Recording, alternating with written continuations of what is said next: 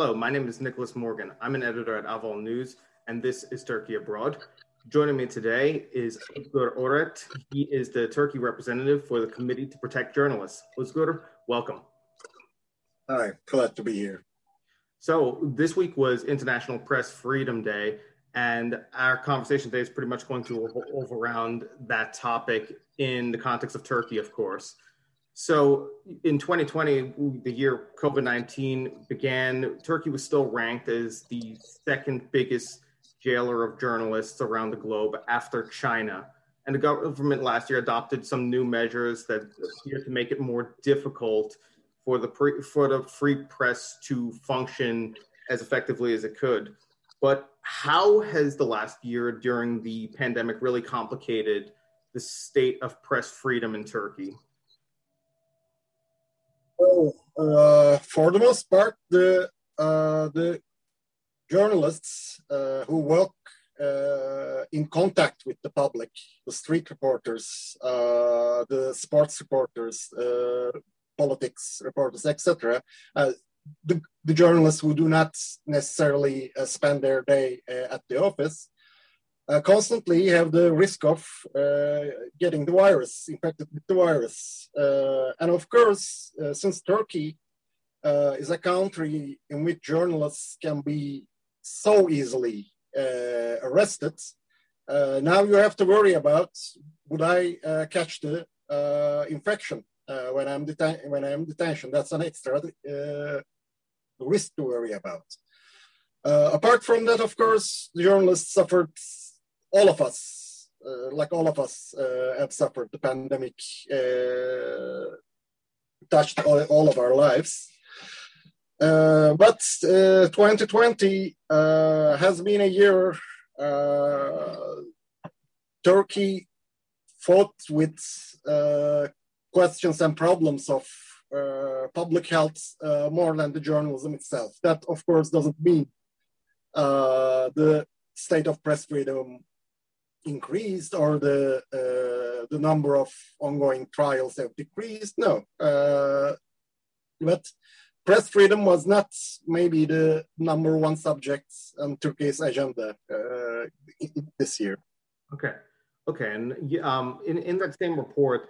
CPJ highlighted that uh, 10 journalists were at least re- released from custody in 2020 compared to the previous year in 2019 but at the same time, uh, we you know we did see some bright spots. For example, like Ahmet Altan was released last month from from uh, his prison cell, and but at the same time, we did see authorities continue cases against other Turkish journalists and columnists, including Can Dündar, on top of the ongoing cases against a number of other journalists, columnists, editors, citizen journalists. Um, why is it that individual cases like Ahmet's can result in him being uh, released. But then we see others who are facing similar, say in this case, coup related charges or accusations that they're spreading terrorist propaganda, insulting the president. Why are those? Why, what is the difference between these cases? Well, uh, journalism uh, trials in Turkey are political. Uh, that's one thing. And uh, I should start with uh, some of the uh, journalists uh, who have been uh, charged with involvement with the coup uh, were released this year.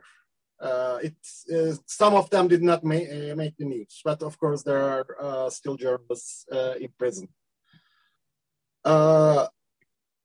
in order to enter, answer to your question, there has to be some logic to the process of arresting and releasing uh, Uh, journalists uh, in Turkey. And uh, in my 10 plus year experience, I've seen that there isn't. The arrests are political, uh, the, release, uh, the releases are also political.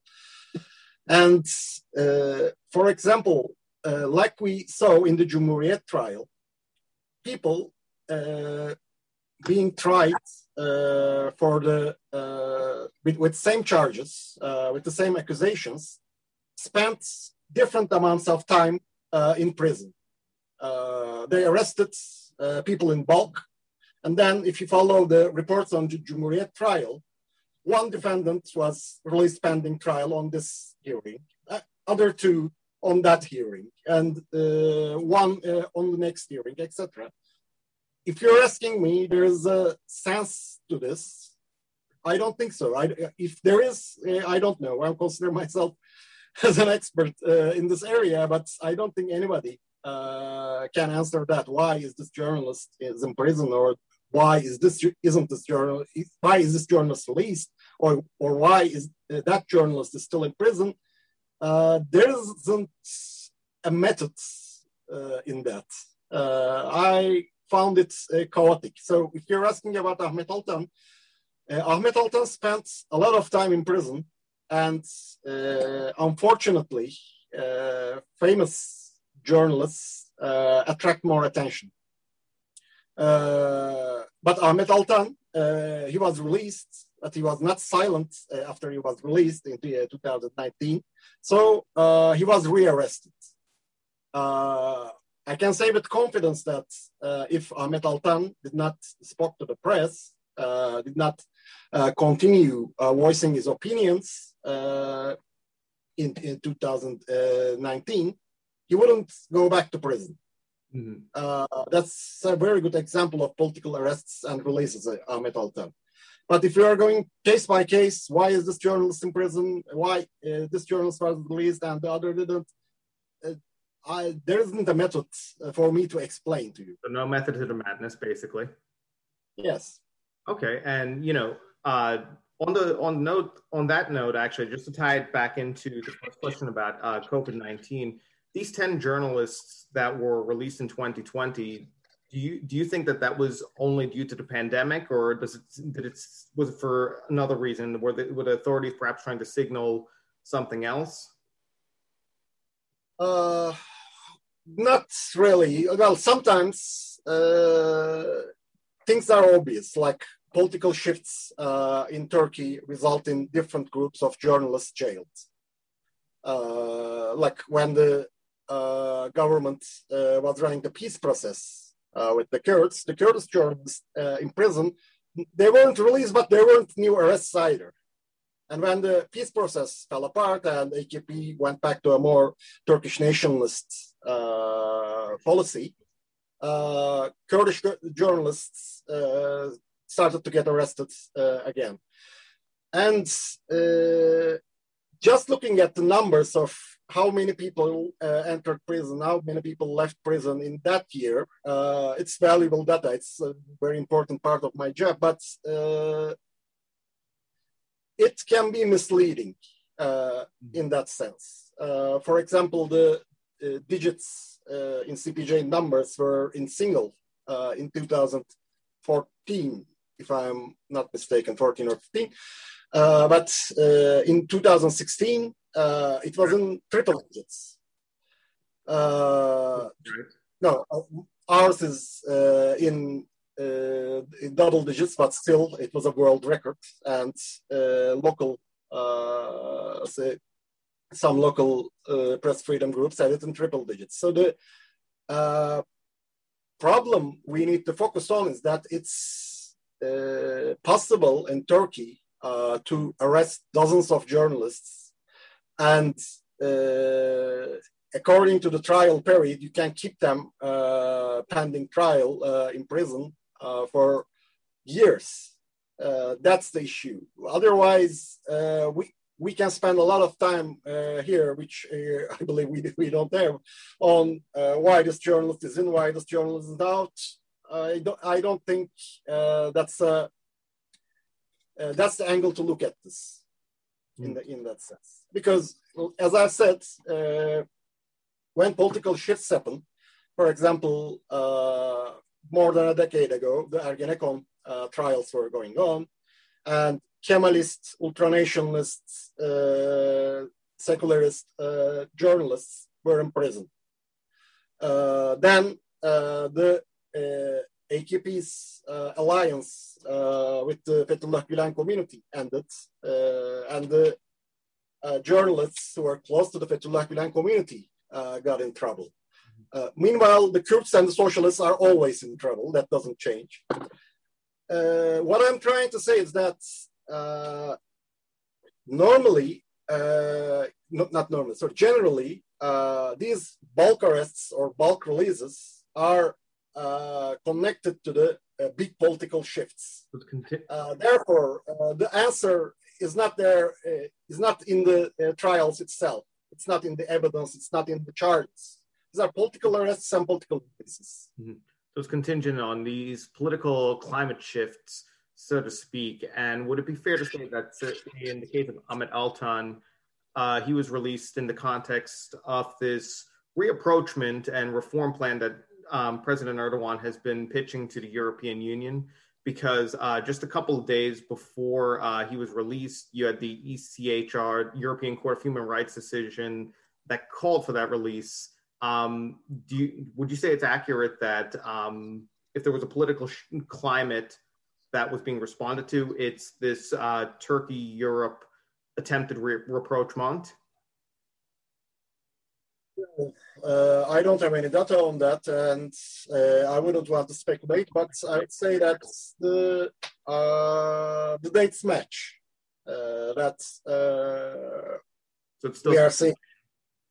Yeah, uh, we are seeing Turkey in using a softer tone addressing the West uh, recently. Uh, and what you said uh, may be true, but I can't speak about that for sure. Okay, fair. I don't think. okay, in, in order to be able to comment on that.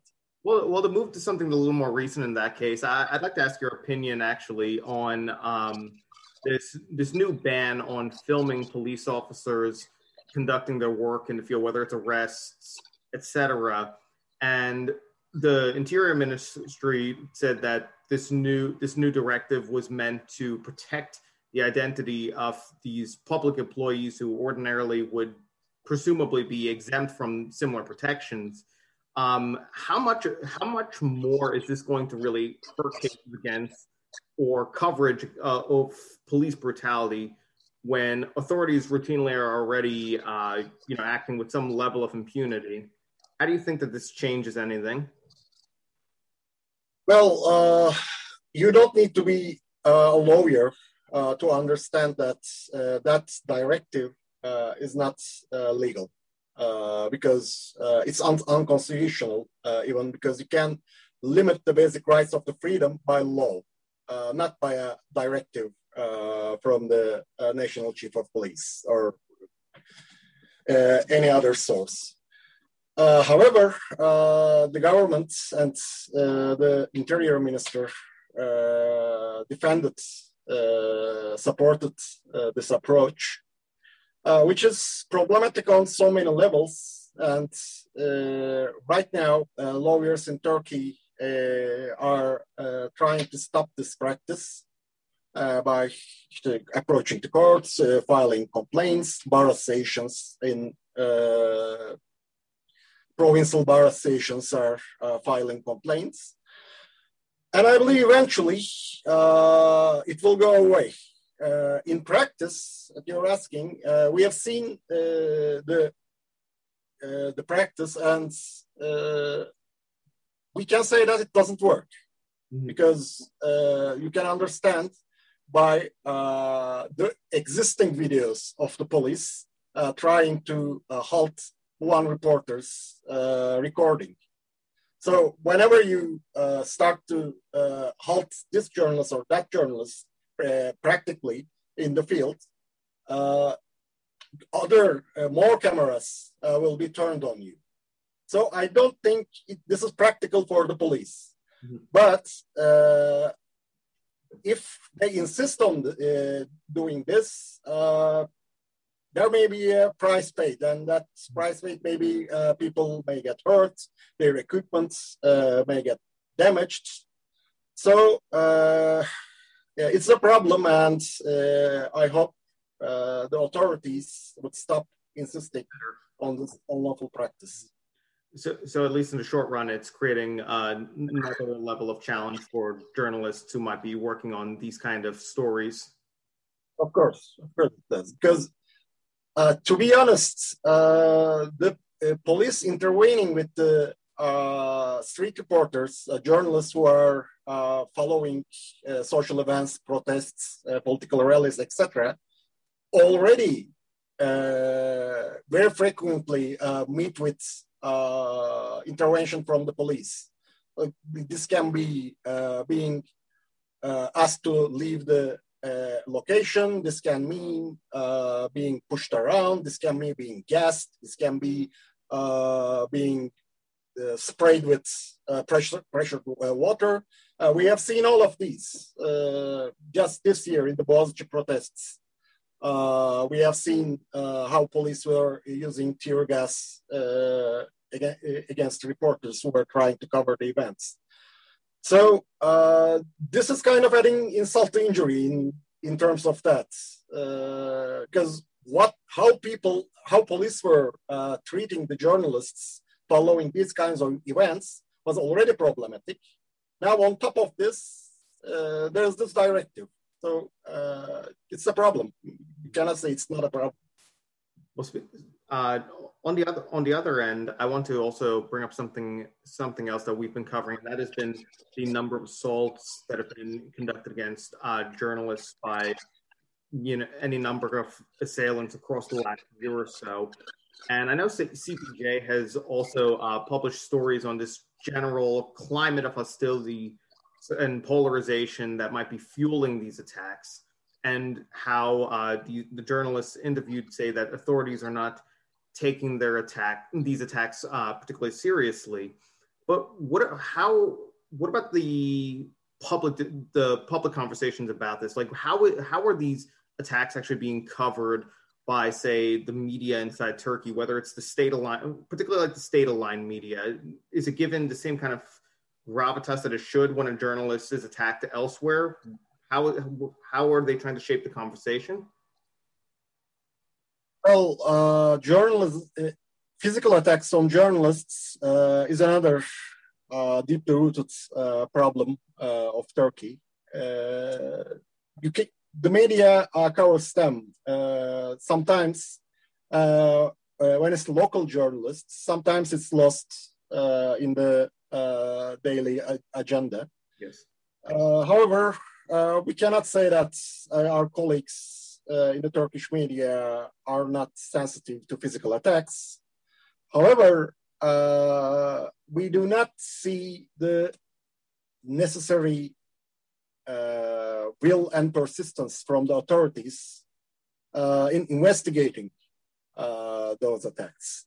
Because very rarely we see the offenders being caught and prosecuted. And when they're uh, being caught and persecuted, uh, they are treated very lightly. Uh, for example, journalist Levent Gültekin was attacked a few weeks ago, and uh, we see the in security cameras about two dozen people definitely more than uh, 15 16 uh, people are attacking him. Uh, the authorities caught uh, two people uh, two defendants and they were this week released to be tried pending trial uh, that's one uh, example. In other examples, uh, the journalists uh, we have talked to, the journalists who have suffered these physical attacks, uh, said sometimes uh, the prosecutors do not even take their testimony. they thought the police testimony, the testimony police takes from you when they arrive on the scene, was sufficient. therefore, we expect Turkey to be more sensitive and more willing in uh, prosecuting these attacks because uh, journalists uh, are feeling, feeling more and more vulnerable uh, when uh, these attacks go unpunished. Mm-hmm. that's having this kind of risk. it's, it's a kind of a job risk. That's if you are a journalist reporting on certain areas, uh, you expect uh, that it's a possibility, it can happen to you. Mm. but impunity in these cases really affects the psychology of journalists in Turkey. Mm. and you know that that's something that is of course remarkable. Just the fact that in the face of these acts of intimidation or assaults, attack, risks to their lives, that so many journalists continue to want to persist in their career. They want to continue to tell the stories that need to be told and not not be cowed by the acts of these uh, attackers. And uh, one thing I'd like to ask you though is like in terms of the authorities' attitude that you described there.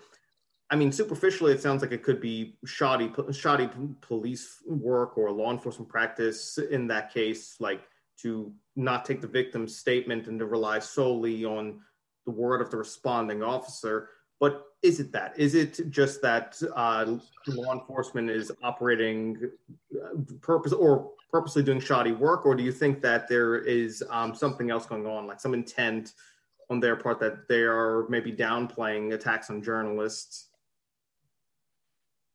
Uh, well, uh, the examples uh, that I offered uh, are general examples but other like attackers uh, being quickly released uh, pending trial or not being apprehended at all. Uh, and uh, as in the uh, other uh, case cases when the police statement was found sufficient enough for an investigation, in recent years I have seen a lot of examples of this same incidents. therefore, I cannot say that uh, the authorities are willing to defend the physically attacked journalists uh, as much as uh, the effort they put in uh, prosecuting journalists. Mm-hmm. Well, um, on, on that note, on that note, I have one one last question that kind of ties the two of them together. And uh, you know, short of the physical intimidation that journalists are encountering, and the challenges with the legal system, whether it's the criminal charges or lawsuits um, th- that are trying to that are squeezing basically the free press in Turkey. I saw that even the business models are basically as being attacked as well. Whether it's say in, a, in one article you wrote the whack-a-mole game that authorities are playing with many outlets where they shut them down online and then they forced them to reset uh, with a new IP address, and then um, go through the extra logistics of trying to bring readership back, link articles, so on. And it's taking a financial toll on these often small outlets to really continue operating. And then, of course, we had other laws last year, like uh, the update to Law 5651 with social media regulation that has impacted their work. But uh, if if I if I can ask your opinion, do you think that this is in any way a shift away from these maybe more over practices like uh, using the legal system, or in some cases, phys- like physically assault, attacking journalists, and just relying on more of these subtler, less subtler methods to squeeze freedom of the press inside Turkey? Uh, no, because uh, internet uh, bans, uh, blocking of websites uh, in Turkey did not recently start. It has always been it's this way.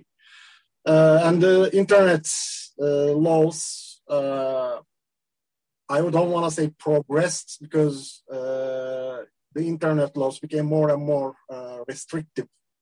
they grew more restrictive they did not uh, show much progress uh, in that. Uh, so uh, no, this has been a tool the government has been using as long as uh, they have been able. Uh, that in Turkey, tens of thousands, hundreds of thousands, maybe of IP addresses are blocked. and these rely content, uh, pornographic sites, gambling sites. Gambling is, is uh, illegal in Turkey. Pornography is also illegal. Uh, politic uh, opponent sites, etc. We do not have an exact number uh, for the uh, news websites, but as we have said in that article, it's kind of like a, a whack-a-mole game uh, that's uh, this outlet uh, starts goes online with this outlet.com uh, IP address, then they block it, then it becomes this outlet two, this outlet three, this outlet four. It goes uh, on like this. It's not uh, ineffective at all. The journalists we have talked to say they lose traffic, especially right after they change the name. But it's not totally effective either because the outlets who are being being banned do not give up, and Sendika.org. Sendika.org is a uh, socialist news website uh, focusing uh, more on uh, labor uh, news. Mm. And they have been, uh, as far as I know, the champion on being banned. they have been banned so many times. And in 2020, the Constitutional Court of Turkey uh, decided that in the first original ban, uh, their uh, rights were violated. So this uh, should have led to uh, them getting back their original name, original IP name. but I don't know currently, but that has not happened when I wrote that article. Let's go to, it, it was a pleasure to have you on and to have this conversation. I, w- I wish you the best with your work, and I really do hope that somewhere down the line you'll be able to come back on and t- tell us more here at Turkey Abroad. It was my pleasure. Uh, let's hope that next time uh, we'll have some more positive uh, topics to talk about. Absolutely, and fingers crossed goes to a more co- positive conversation down the line. My, yeah. My name is Nicholas Morgan, and this is Turkey Abroad.